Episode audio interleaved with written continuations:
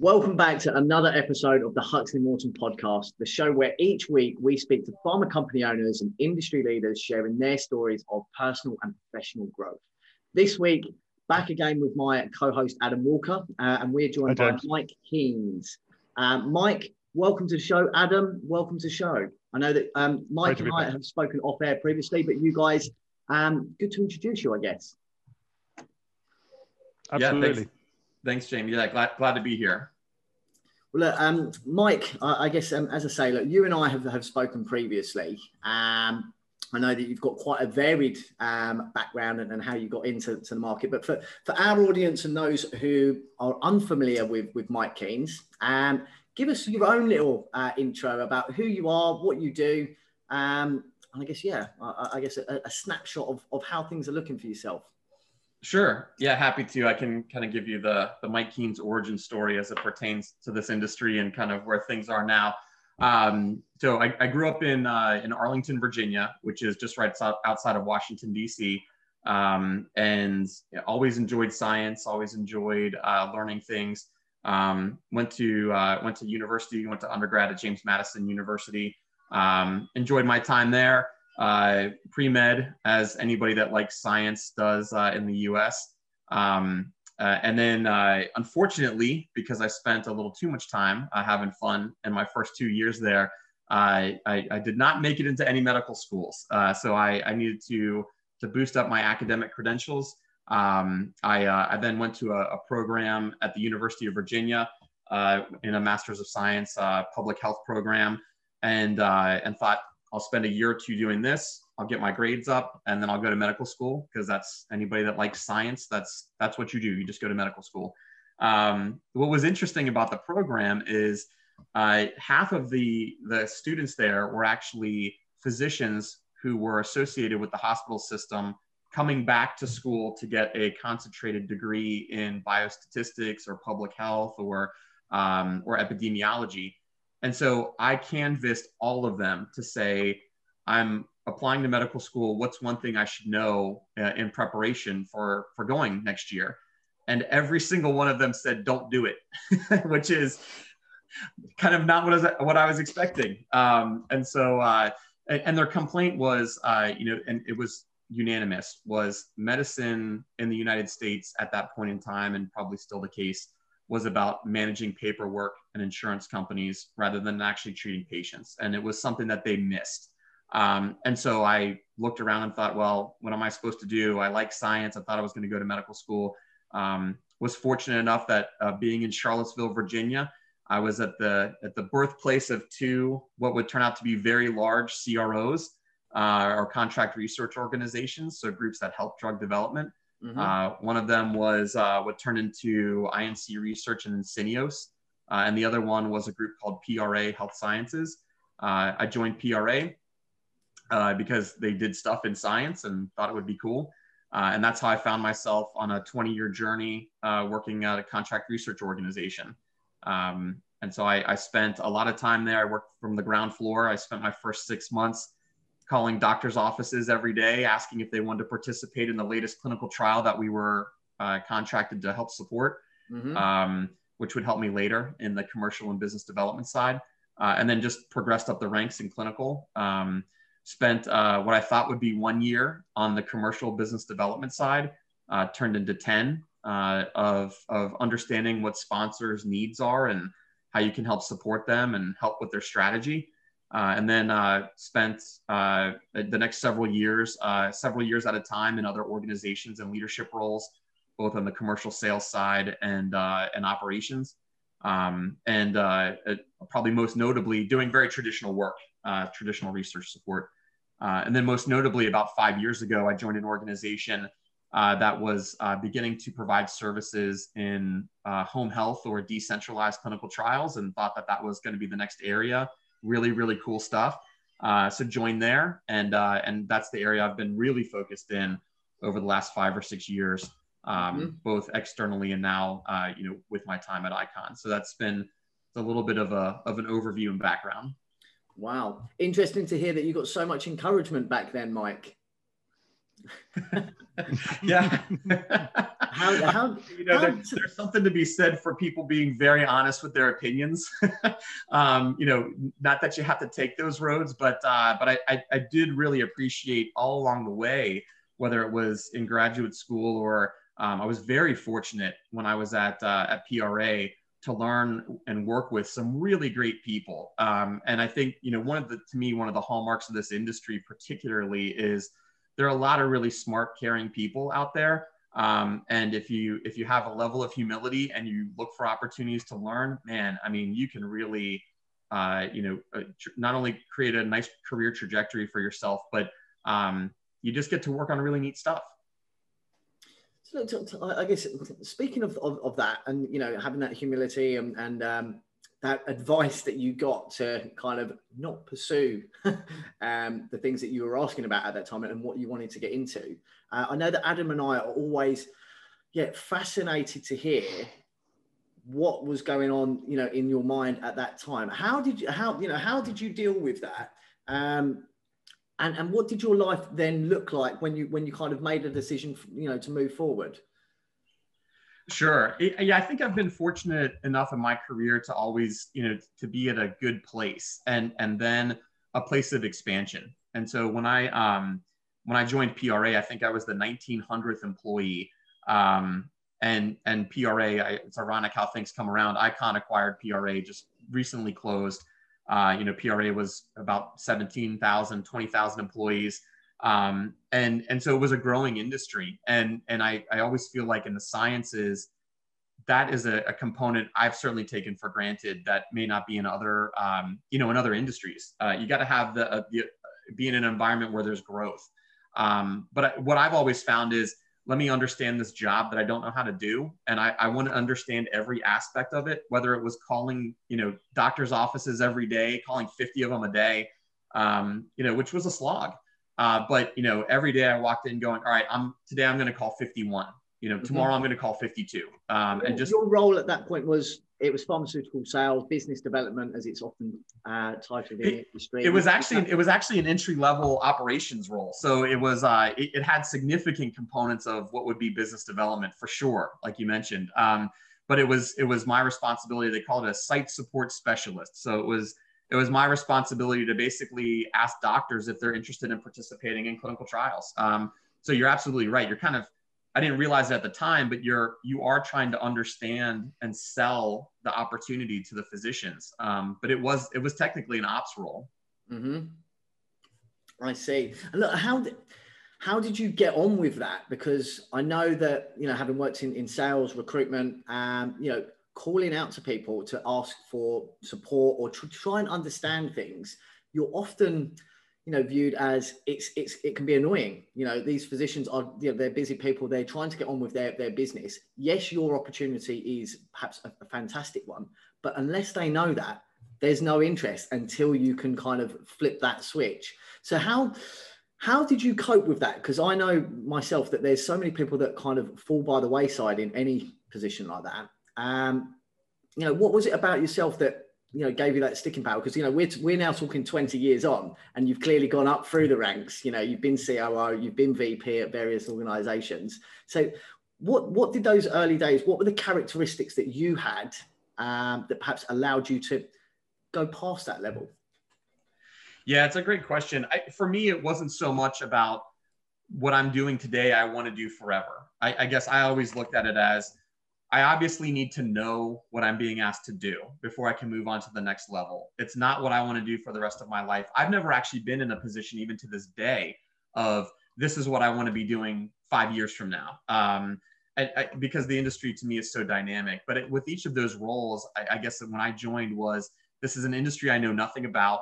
Um, you know, what this is what I'm being asked to do let me make sure that I understand this so that I can then move on to the next role. And so to me, it wasn't so much I love calling doctors and nurses every day. Who, to your point, James, I mean, those first couple calls, I didn't know anything. I mean, my big advantage coming out of graduate school is I could at least pronounce everything. so I had I had a colleague of mine saying, "Man, you sound really good on the phone. You can actually pronounce all these words." And I thought, well, I mean, I've just spent all this time in the life sciences. Of course, I can pronounce, you know, different aspects of things. Um, but uh, you know, th- I, I would cringe if we had recorded those calls and I listened to them now, you know, kind of a 21, 22 year old kid calling in a very busy site, a, a study coordinator who has probably got six different jobs, a principal investigator who has no time for anybody. Mm. Um, but I think what it, you know, to your point, it, it laid the foundation for me as I moved into different roles of understanding what am I actually asking them for and, and what do I want to talk to them about and being very specific. Um, I, I do this a lot where I, you know, when I make presentations or I talk to groups, I often in my head do what I call the cynic filter. So, what will the most cynical person think about what I'm about to say or present? And that helps me refine, you know, if, if you're talking to your operational team, you know, what are you conveying to them? If you're talking to a customer or a potential customer about a commercial opportunity, what are you conveying? And what are they going to say back to you? I don't think I recognized it at the time, but um, you know, it only and and you know this as well, and I'm sure others do that are listening or watching this podcast it only takes a couple of phone calls where someone just tears you up or makes you feel you know about an inch tall to have a uh, motivation for you to give it a few extra minutes of thought and it makes all the difference in the world it does indeed i mean fortunately for me i've got a bit of a, an advantage there because as adam will um, back me up on I, I am only about an inch tall um, if, you, have seen any of our pictures uh, from recently on on uh, LinkedIn, I met up with Adam not so long ago, and he absolutely dwarfs me. I, I didn't realise what a, a, mountain of a man Mr. Adam Walker is.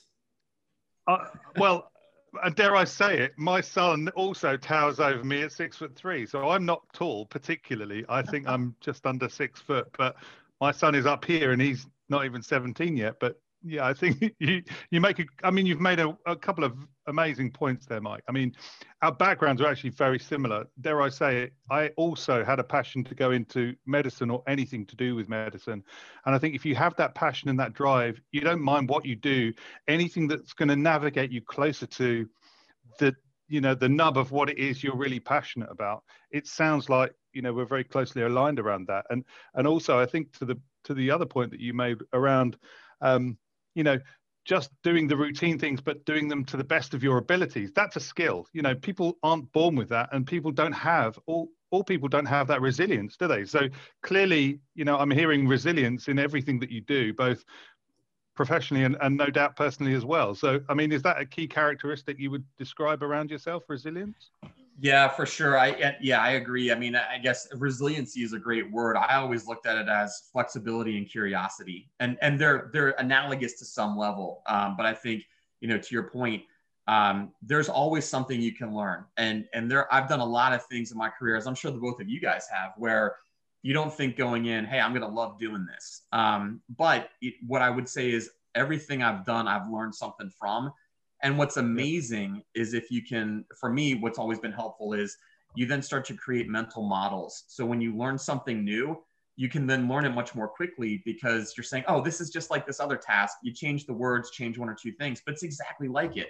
Um, and that makes you more proficient. But I think to your point, you know, whether it's resiliency or flexibility, curiosity, um, you can't just kind of just daydream or sleepwalk through what you're doing uh, and, and be any good at it. Um, and you know you have to take away something from what you do but I, I, I, think also to sorry to, to to follow on from from that as well you know having now worked with many many very eminent um, medics i realized that my skill set is very different to those medics and i'm sure that, that that's also very similar to, to your experience you know there's a reason why there is there are roles for for you and i in this industry because ultimately these guys may be brilliant at what they do but there are certain things that they're not great at and uh, they need people to uh, organize them, sometimes communicate clearly and in a you know a very simplified fashion. And I think you know there are, are, many similarities between between the processes that you're following and and, and the experiences that I've also had as well.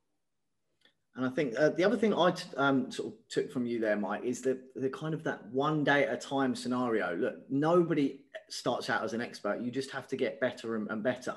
Uh, and I was recommended to read a book recently uh, labeled um, become so good that they can't ignore you. And that it's just that building on everything so that eventually you get good enough that you start to enjoy it because people they're not look, knocking you back anymore. You you know it is extremely tailored as, as what you do.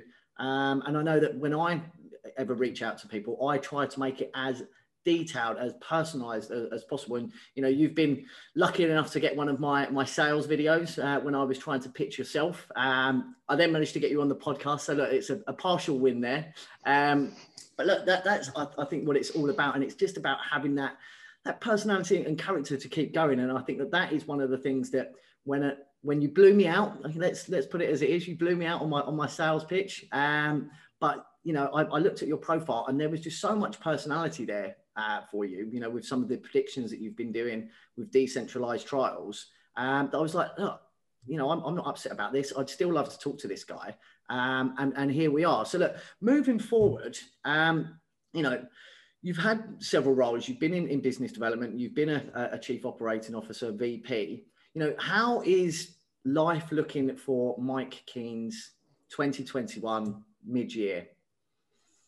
Yeah, thanks. Uh, I would say hopefully everybody's life is better than we were at this time last year. My goodness. Um, you know, I, I think um, it, it's it's it's bright. There are a lot there are a lot of opportunities. I think anybody that's in this healthcare space, regardless of what role you do, there are lots of opportunities. And if there can be considered any you know any silver lining to what was a by all accounts across many areas a, a horrendous year last year um, with COVID and lockdown and and just you know deaths and, and alterations of life um, you know anyone that's in the health sciences this is a huge there's a better understanding of what we do.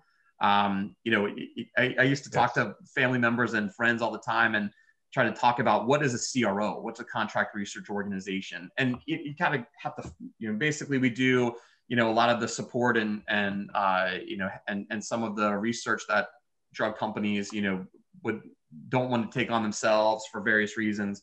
Um, but to explain even what a phase study is, so phase one, phase two, phase three, you know, people get that now after after COVID. Um, and so I think from my perspective, it, it's it's very bright looking forward. There are lots of opportunities to to participate in the environment, to help educate, um, to distinguish, and and one of the things, and you've mentioned the predictions. I mean, one of the things that I I enjoy doing, and I think not enough people in the industry do, is is to actually put an opinion out there. Um, and so there are there are several people in this industry, I think that um, that do take that liberty. You had one on your podcast, and Craig Lipset. Um, you know, Craig is is uniquely positioned to have always, you know, particularly been involved in some more cutting edge, uh, more advanced type uh, work and research. Um, but there aren't a lot of people that are willing to put out an opinion on anything about what they do, and and I think part of that is the environment where people, you know, they get critical yeah. about what happens if I'm wrong I'm going to be wrong on what I put out there. But I, I think part of it is is being afraid. The, the, second part of it, though, and I hope this changes in the industry, and it, it kind of ties into what we've been talking about, is I think there are many people out there who don't actually really live and breathe their job and and their profession, and so they don't spend the time to cultivate an opinion on something because they're too busy just doing. They're too busy doing what someone else has asked them to do. Um, that's an important piece to get paid. you know, you have to do what you're actually being paid to do and asked to do but you know if you if you add that resiliency curiosity that that kind of um, that creativity um, i found that the, there's a wide open space for you to express opinions or be different and and make a difference. And so i think you know for me doing that is is a way to differentiate yourself and to keep yourself honest. And just like you mentioned james with your outreach i mean i, I was showing my wife your video uh, your outreach video to me on linkedin excuse me and uh, and and then looking at my response and just saying you know what I don't have a need for you, you know, for what you're what you're offering. But man, like kudos to you for sending a differentiated message and spending 47 seconds, you know, doing something different. Um, and so I think we need more of that in this industry. If I can just pick up on that as well, Mike. I mean, this podcast would never have happened had it not been for COVID. And, you know, someone like James actually challenging the status quo, putting himself out there and approaching people like yourself, Craig Lipset, and ma- many others, including myself, because I started doing this as a one-to-one with James, and you know that's how our our working working relationship built out of that. So we're all doing things, we're all pushing ourselves out of our comfort zone, and I think. To, to, to the point that you're making, you know, over the last 18 months, we're all doing different things. We're doing the same things better, more efficiently, faster, We're bringing drugs to market certainly quicker. We're living in a clinical trial world where everyone knows the language that we speak now. And, and at the same time, you have to, one has to adapt to the change. Otherwise, you'll be left behind, won't you? This is the point. You know, and this is what we're all experiencing now. There has never been a greater time to be in life science, anything to do with clinical research, supporting the activities of, of, um, of medicine today. But I think you know you've got to have that drive and passion and and be willing to change and accept change and embrace change because change is clearly you know the thing that you're you're experiencing firsthand as well uh, as much as we all are. Yeah absolutely. And, and, as part of that too and i know james you and i talked about this before. I mean you know for those that are listening or watching so I, am actually I'm, I'm moving on from icon. Um, and, and part of that reason is you know i think anybody that's interested in this in this industry there are a significant number of opportunities out there. I, am actually moving to a, a private equity backed uh, medical and technology company, so still still in the in the clinical development field. Um, Icon's doing a lot of great innovation, as, as others are too. Um, but there there are no dearth of, of uh, opportunities out there. Um, and and I think you can take some chances sometimes. I, I don't think this is a, I don't think I'm taking a risk on this one, but um, but you know, I think there there are ways to be fulfilled, and and I've mentioned for people in their careers. Um, you know, I, I never take uh, you know any offense if individuals I've worked with have said, "Hey, I'm leaving. I'm going to go take this other opportunity." I, good, great. I mean, we are so fortunate in the life sciences space. Other than you know, if you're my my U.S. based you know analogy is always if you're a textile manufacturer living in North Carolina, you're pretty much going to have to stay there forever. Um, you know, it, but if you're in the clinical trial development space or drug development, I mean, it is a terrific time to be involved and and either make those differences on where you're working or contribute in other organizations. It's it's a wide open field. I couldn't agree with you more. I mean, that's been my experience as well. You know, the diversity of challenge, the diversity of opportunities. LinkedIn is an incredible platform these days. I mean, it just drives opportunity every single day for me. I'm, I don't know whether that's your experience, but you know, if it's not if it's not people people like James ringing me up and, and making contact around new opportunities, it's it's about other people liking and sharing various things that I'm putting out there that I would never have done before either. Absolutely, yeah, and I, and I was going to ask the both of you. I mean, I think um, you know certainly specific job opportunities. It's a great platform, but even from a landscape awareness or learning from other people. I mean, I, for better or worse, I mean, and, and Adam, I'm sure since we just recently connected, it'll be the same. But I mean, I already have an insight into part of James's life just from what he's posted on LinkedIn. So, um, you know, some of it is professional and some of it's just rounding him out as an individual. But I think it's, exactly.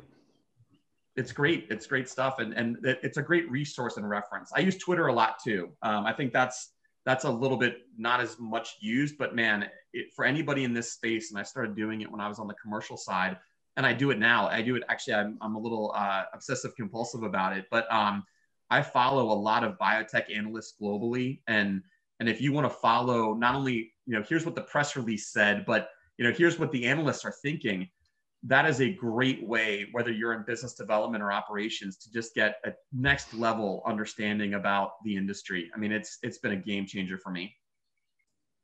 Well, I know that um, yeah, I think LinkedIn has just exploded um, since the pandemic broke out. I think everyone was driven to, you know, their, their mobile devices. You know, we can walk around, we get notifications, it pings off. You know, we can respond to people in seconds. It's been it's been a bit of a game changer for, I guess, most industries, but particularly you know clinical research and, and life sciences because that's where the big buzz has, has been. Um, but I know that yeah, Twitter is something I've I've never really understood. I need to get myself up to speed with um, the youngsters on that one. Uh, but I think Clubhouse is huge for, for this industry. I know that another one, yeah. you're you're now you're getting involved in that more and more, getting sucked in, aren't you?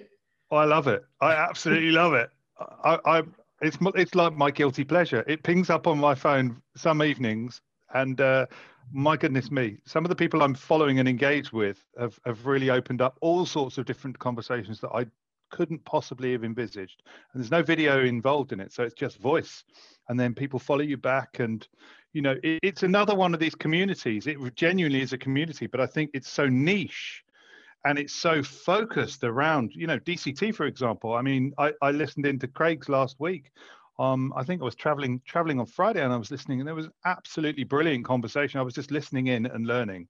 I, you know, there's no commitment. You don't have to jump on the on the platform to talk. You can just listen in. You can just listen to people chatting and learn from other people, and that is the basis of improving oneself, whether it's personally or professionally. And and I just do that all the time now. But but there are particular particular channels that I'm listening into: the real world evidence, real world data, decentralized clinical trials. There's loads. I'm sure you're involved in it as well, aren't you, Mike? You know, I, am a little bit of a late adopter to Clubhouse. I've jumped on, um, especially around the DCT discussions that Craig was leading. I was yeah. going to ask you and James if you're on that, uh, you know, because one of the questions I had is, um, you know, whereas LinkedIn, you go in and it's all right in front of you and you're going through posts and everything. Clubhouse is a point in time, obviously, yes. where the discussions are taking place how do you manage your involvement on that platform? Do you look kind of every week as to what's scheduled, or if, hey, I've got an extra two hours, an hour from now, let me just see what's going on? Is it is it ad hoc? Do you have a specific? It's, it's very ad hoc. For me, it's very ad hoc. It's just I may have half an hour, my phone may ping at that time, and I've got a gap in my schedule, and I'm not going to be doing it all night, every night, that's for sure, because many of them are very heavily US centric as well. That's the other point. You know, time wise, it, it actually works quite nicely in my day because often, you know, I can join an East Coast chat quite comfortably at the end of my working day. I'm not going to do it in the middle of my day. And as I say, it seems to be very heavily driven out of, out of the US, particularly around the, the interesting topics that I'm following at the moment. Um, but you know, when I'm following now, I'm following people. It just pops up all the time, and it says such and such is in the room, and there are just some incredible conversations that that I'm having. Also, on the back of some people that we've interviewed, um, James and I. So, you know, Paul Sims, he does a lot on there. Uh, James, I follow him a lot. Yeah. For me, I mean, my I'm I dived into it when it first came out. There was a lot of buzz about it. You know, on LinkedIn, you probably saw it yourself. You know, all of the influencers were like, "You need to be on Clubhouse." I got sucked in and realized that before I knew it, I'd listened into about three hours of stuff that I just didn't understand. And then I was like, you know what, this is going to be a huge time suck for me. And so for my focus is, and probably still will remain on, on LinkedIn, but I can't deny the, the presence of, of yeah the, the biotech life sciences community being on Clubhouse. So it's it's, it's a powerful community. overlooked, is it, Adam? Yeah. No, it's a powerful community. And as I say, I think it's another one of those differentiators, particularly if you're supporting life sciences, biotech, med technologies. You know, there are all sorts of connections that you can make outside of your normal everyday. It's, it's a very different platform to LinkedIn, and people can hear your engagement. This is the other point. You know, when you hear someone and you're not seeing them, you're actually thinking, hmm, I actually really like what that person said, and I really get what they've just said. And the way they've described it is brilliant. And it just engages you on a very different level. You don't get the non, you know, there's there's no non-verbal. There's, there's none of the hand movements, the intonation in the voice, very little around that. It's more like listening to a podcast or a radio show. And yet you can jump in and you can share an opinion. And that's what's so brilliant about it. I, I think it's amazing. That, well, that, that's good to hear that both of you have kind of engaged with that platform because that's probably the one that's still, I'm a bit, uh, you know, it's still, jet, you know, gestating for me and and I think what I'm trying, you know, when I whenever I use these platforms, what I try to then do, and you guys may do the same, is you know there is a torrent of information that just washes over sure. you, and so it's then not only finding which platform should you engage with or incorporate, but then how do you actually understand, take in, and then more importantly, action the information yep. that you're hearing or receiving, and and so I've got a schedule with Twitter. I check Twitter every morning for about 30 minutes. I just go through and just kind of see what's there. And then obviously I get emailed all the, you know, all the industry newsletters. And, um, but then I, I try to reserve some time where I'm thinking, well, so what? So, you know, okay, so this is the third time I've heard this. Like, what is the, what's the implication? Not just what's the information, but what's the implication? And that's, I haven't gotten there with Clubhouse yet, but I, I will now that, uh, especially knowing that you're kind of taking some different approaches to it that I can incorporate. I think you can focus it, but as you say, you know, to, to both the points that you've, you've both made, it, it could be a time sink. And I'm very careful about the time I spend. And that might be because I'm an independent consultant. So I'm very conscious of the time I'm spending, whether it's for me or for other people. But, you know, as far as I'm concerned, uh, I could be doing something productive. And if it's not productive and I'm not learning, then I need to be somewhere else that's the way I look at it. I'm pretty harsh and black and white about that actually. You know, I've got to be learning something. Otherwise, I'll just drop off and drop out that conversation. So there's a there's one I use there's one I follow called Health Considered, which is really good. That's to do with Paul Sims, and there's a group of individuals around that who I've been opening conversations about, which is tremendous. I can imagine why they would. It would definitely be a good opportunity for you. So I would most certainly check that out. Um, but look, as mm. much as talking about opportunities is fantastic, and there's a ton out there at the moment. Um, look, I, I guess back to to your story and, and how you've been been going recently. Um, look, we have been living in um, a, a, pandemic for a considerable amount of time uh, in the UK. You know, we recently relaxed a lot of restrictions. Um, but it's, it's still brought up a lot of challenges for all of us around the world. Um, so look, for, for our audience, you, are going through a, a, switch of jobs, as you you know openly um, mentioned. You know, what have been the biggest challenges for yourself over the, the past 18 months? How have you dealt with them? And I guess, look, what, what the plans moving forward? What's, what's next for Mr. Mike's Keens? yeah, no, I, yeah, happy to touch on it. I mean, I, it's interesting because, um, so on a on a very you know kind of personal side, personal impact. Um, I I left my job at another global home health organization. I'd been there for about four years, um, right before COVID hit, and it was it was going to take a, a role with a former private equity company who I had been working with, um, and they said, you know, we're we're about to we're about to buy a company, and we'd like you to take the the head leadership role um, at the CEO level and you know come come join us. And so I left my job um, that I had had at the time. This was in you know kind of January February of last year time, without having the other one completely signed on the dotted line. Um, help the help the private equity team go through some due diligence. This was about March timeframe. COVID then, you know, I mean, really everybody got locked down. Mm-hmm. Um, so from the from the negative standpoint, got a phone call saying we like you, but we're not buying anything this year. There is too much landscape risk. Um, I'm sorry. Uh, obviously, this is kind of a act of God type situation, and um, you know, let's see what happens when this all resolves and we know the more of the risk. Which I, I completely understand that decision. Um, that didn't help me at the time though, where I had no job. Um, and so I thought, oh my gosh, like at that time, were you just thinking, oh shit, what do I do? Or you know, yeah. what, because I, yeah. I, would have been, I, I, would have been, yeah, I would have been calling everyone, you know, you know, kind of, oh, what do I do? You know, I, I would have been running about a million stories in my head at once. How did you manage that? Yeah, I, mean, all, all of that happened for sure. Um, I didn't, I, there, I definitely didn't take it in stride, like, oh, it'll get figured out. Um, I went, oh my gosh, I can't, you know, what am I going to do? We've got savings and things, but you know, you don't want to draw on that. And, um, what am I going to do when no one is hiring? You know, because there, I think it's hard for people to remember, but in in that March April timeframe, maybe even into May, yeah. I mean, people were not hiring because they didn't understand the economic risks that were that they were being thrust into. Um, where I was very fortunate, really two things. One, over 20 years in the industry, I had a pretty wide network of of individuals and a very expansive network organically, you know, just one of those, you've been in the industry long enough and you work with a lot of people, you maintain relationships and, and that helped out a lot. Um, and, and not all those came to fruition, but two opportunities came specifically through that. Um, they were both in the home healthcare space, which made a lot of sense. I mean, I was, that's, so on the, on the networking side, you know, that was, uh, you know, decades in, in the making and, and anyone can start and kind of feeding and watering their relationships. You will benefit from that in the future uh, at some point in time, whether you plan to or not. Mm-hmm. But the second piece, I got really lucky. Um, I mean, we had a global pandemic, and the you know the response to that global pandemic in drug development was we need to start having patients be seen in the home. I had just spent the last four years doing that service. So I, you know, the first part I was I very much had a hand in. The second part was just straight luck. Um, I ended up being in a, in a space where during a global pandemic, I had multiple job offers um, with no notice. And so that became, that was, I, I felt very fortunate to be in that position.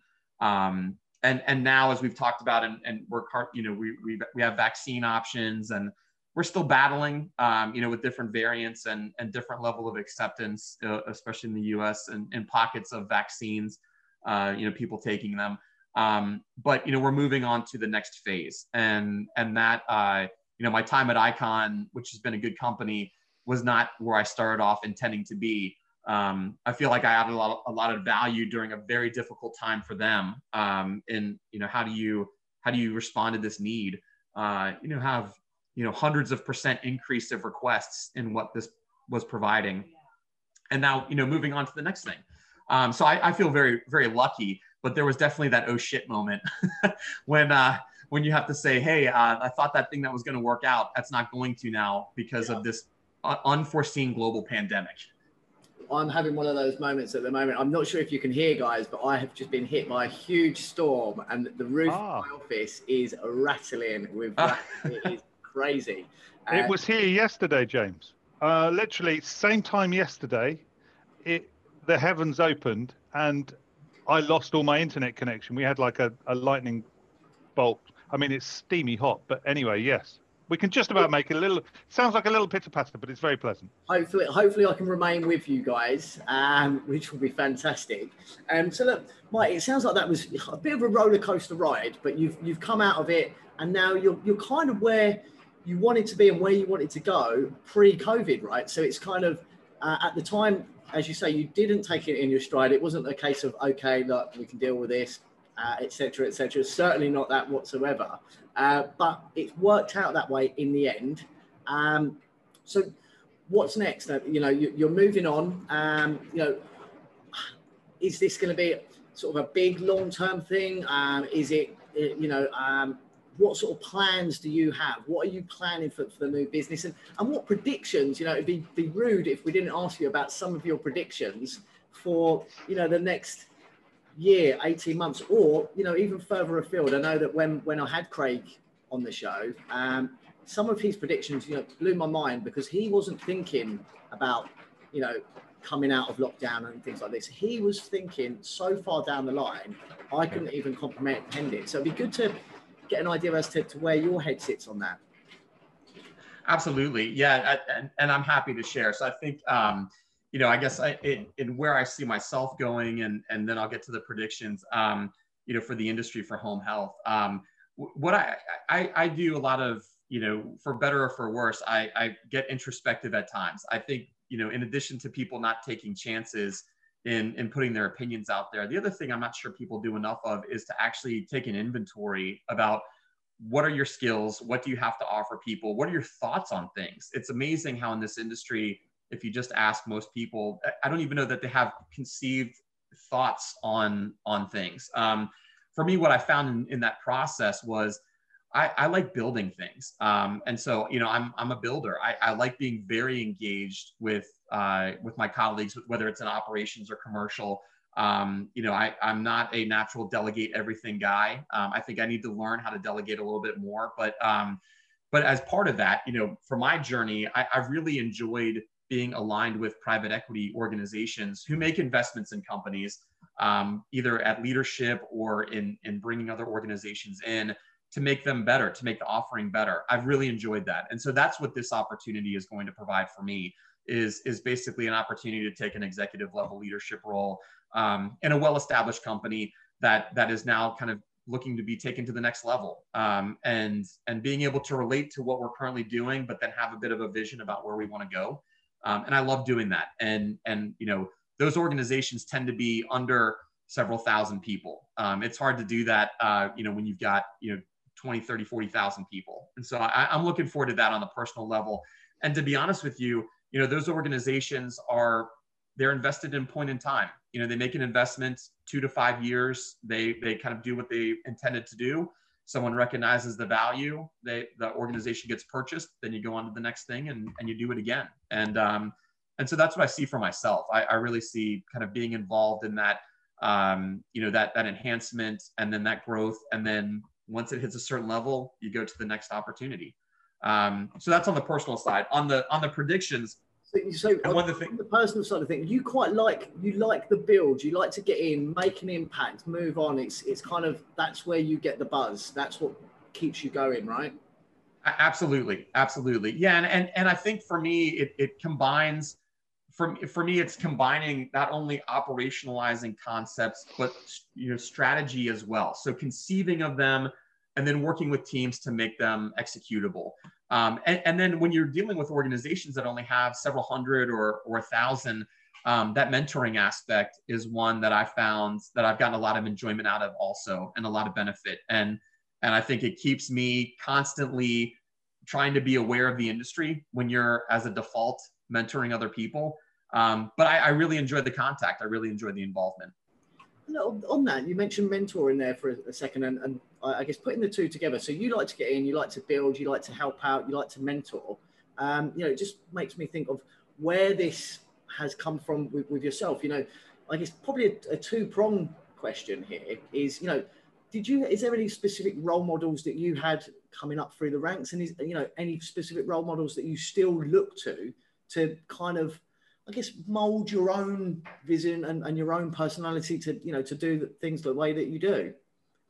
Yeah it's a great question. I, have been really fortunate and i will uh, i'll give some shout outs uh, i can i can uh, i can tag these individuals on the linkedin post for this unexpectedly for them. But um I, I benefited tremendously from um, several organizations that I've been involved with. So I think, you know, in, at top level response, most of my mentorship, um, you know, sort of professional expansion when I first started came from my supervisors and their bosses that I worked with in the organizations I worked with at that point in time. So um, I was really fortunate when I worked at PRA um, to have great mentors like Alan Simpson, who, who was the head of the office of where I sat Actually, he's a Brit who came to the U.S. Um, and uh, and now has been in the U.S. I think for uh, over 20 years. Um, terrific guy. Um, and and Sybil Veeder, who was one of, my, one of my first bosses, and and those individuals, and I've never asked them. I'd have to ask them at some point, but um, you know, I don't know if it's because I presented as someone who was curious and wanted to learn. Um, and having been on the other side of that, you know, when you're in a leadership role, that you know, and, and individuals present that to you at, at kind of entry levels, I've always jumped onto those folks. I think someone who's who's demonstrating that they're interested, that they're curious, that they want to learn. Unfortunately, there are not enough of those people in the environment, and so for those that do, I think you really stand out in a positive way. Um, so that that's you know th- that's been helpful for me. Um, and then other individuals, Jamie Oliver, when I was at Accelovance, you know, really smart guy. Kent Tolke at PRA. I mean, these were I I recognized how smart they were. I saw what I wanted to be, you know, aspects of them and and I wasn't shy about asking to learn from them, and they were great.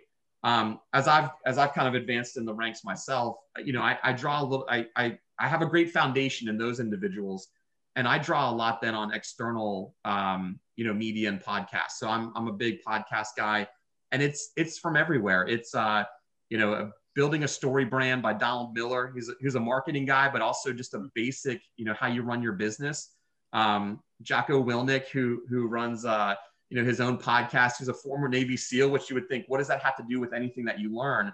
But a lot of great. I mean, he has a whole business consulting company where he ties in military knowledge into business in a surprisingly engaging way. Um, you would think he'd just be this uh, military meathead, but he's very smart guy. So as I've grown through my own career, most most of my mentoring now actually comes peripherally through podcasts. But I I was very fortunate uh, to be lined aligned with people that um, you know took me under their wing, and I'm sure most of that was for, them, and a little bit of it was because I exhibited some interest.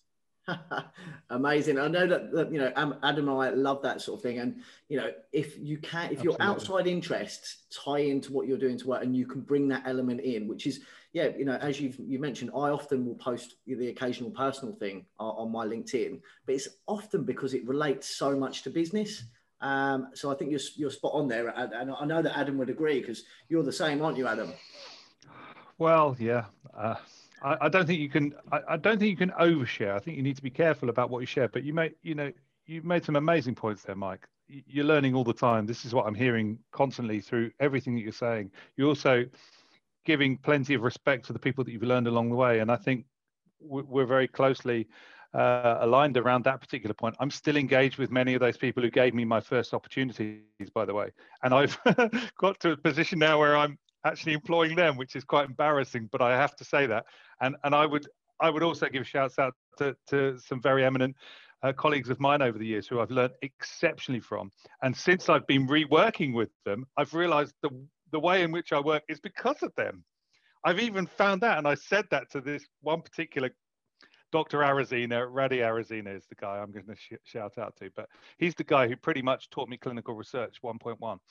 And, uh, you know, we, we've we've re-engaged um, very recently, and I, I find my characteristics are exactly like his, um, and and so you know you, you're you're um, you're making very similar points to, to the experiences that I've had. But uh, you know, it, it, it's fascinating to hear your story, Mike, because um, you're very you're very open about who you've learned from, but also I think for that next step, you know, it's quite clear that your trajectory is is only heading in one direction, and you're very clear about what what you're looking for the future to be. And no doubt you will have enormous influence based upon the things that you'll continue to learn all the time and, and gain along the way. Most definitely, I, I think yeah, just I, I, can only agree with with that, and um, you know, it'll, it'll certainly be interesting to to watch your your story as it grows even more, uh, Mike, to see what you can do, where where you are next. But no, it's it's quite refreshing for, for you to open up and just be you know honest about yeah look this is who i learned for this is why and this is you know who i credit some of my success to because i think we've all had influences in, in our life that have you know molded who we are now and that's you know just being able to recognize that is, is often half the challenge. And uh, you've done that, you know, tremendously. Um, so as I say, we'll, we'll certainly be following you. Um, but before we let you go, um, in true style of the Huxley Morton podcast, we always like to wrap up with a few quick fire questions. Um, now, you've touched on a couple of them already, um, but I'll, I'll, kick off with the first one of them. And, and that is, you know, what is the, the number one piece of advice that you would perhaps give to your younger self when you first got into that um, advice? You know, everyone was saying to you, "Don't do this." What would you give to someone who is trying to follow follow in your footsteps?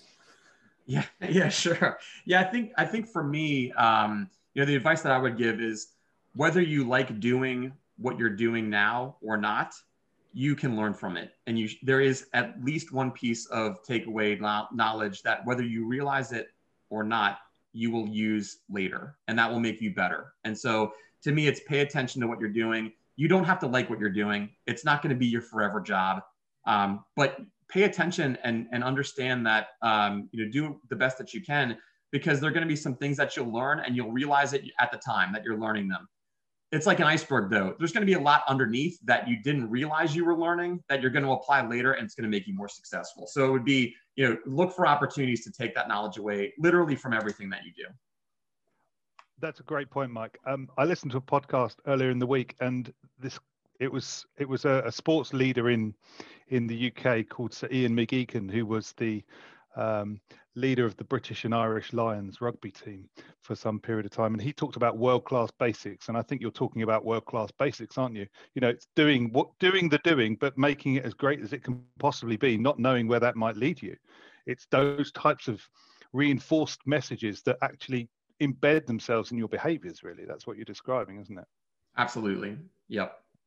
Perfect. Thank you so much for that. Um, leading on to the second question, I think you've mentioned a couple of books or resources, but is there one particular one that you would that you would advise our listeners to to have on their bedside or or to consider reading next on their list? Yeah, you know, one of the ones that I've I've enjoyed and I've read twice now, um, and I read it, I reread at times depending on what's going on with me, but um, has been uh, the hard thing about hard things um, and so, uh, and it, it's a great, it's a great story uh, about uh, an entrepreneur who became CEO of a tech company before the tech bust. And, and it hits on, you know, there's some great phrases in there. I, I, know that this this probably not a you know the, the audience for this podcast is uh, is not young, uh, you know, not like youngers like kids. So I, will go ahead and say it, but every little gems in there from you know look, if you have to take a bite of a shit sandwich, don't nibble, which which I loved. um, but, like, oh, look, if you have to if you have to convey bad news, like just take it on. Just take it on, have a difficult discussion, and just get past it. Um, so that's a that's a more evocative way of that piece of advice. Um, but uh, but it has a lot of great it has a lot of great information in there about you know what do you do when you face different challenges how do you think about growth how do you convey messages both internally and externally and it's all done from someone who who was taking a diary as they were going through it in real time so Um, awesome. That is my favorite, you know, R-rated gem, but uh, but not safe for work gem. But um, you know, it, that's just an example. It's a great book. That's I like, I like the sound of that. It sounds right up my street. And actually, uh, Adam, I have to mention here that I spoke to Raddy just yesterday. Um, oh, you know listen. what? He he almost shares that that very mentality. Um, so yeah, great guy. I'm, I'm, looking forward to to getting him on the show with us um, shortly. Uh, but look, Fabulous. Mike, while you're still with us, uh, I guess the, the, next question from, from my side um, is look, what are the top three qualities that you value most when you're building your own teams? Because that's, that's what you like to do. You like to go in, build, you know. Um, so what are the, what are the qualities that you value most amongst your team? Yeah, that's a great question. Um, you know, I think when I look back on on the teams that I've built and and when it's worked well and when it hasn't, I think you know the first is that you have to be curious. You, i mean you have to you have to want to understand about the role.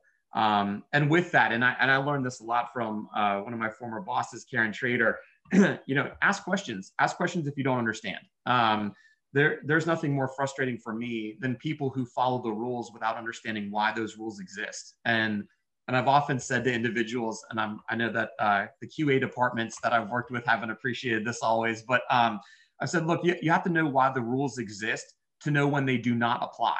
And because otherwise you're a robot. So, you know, I think you have to be curious. You have to be looking to do the best that you can.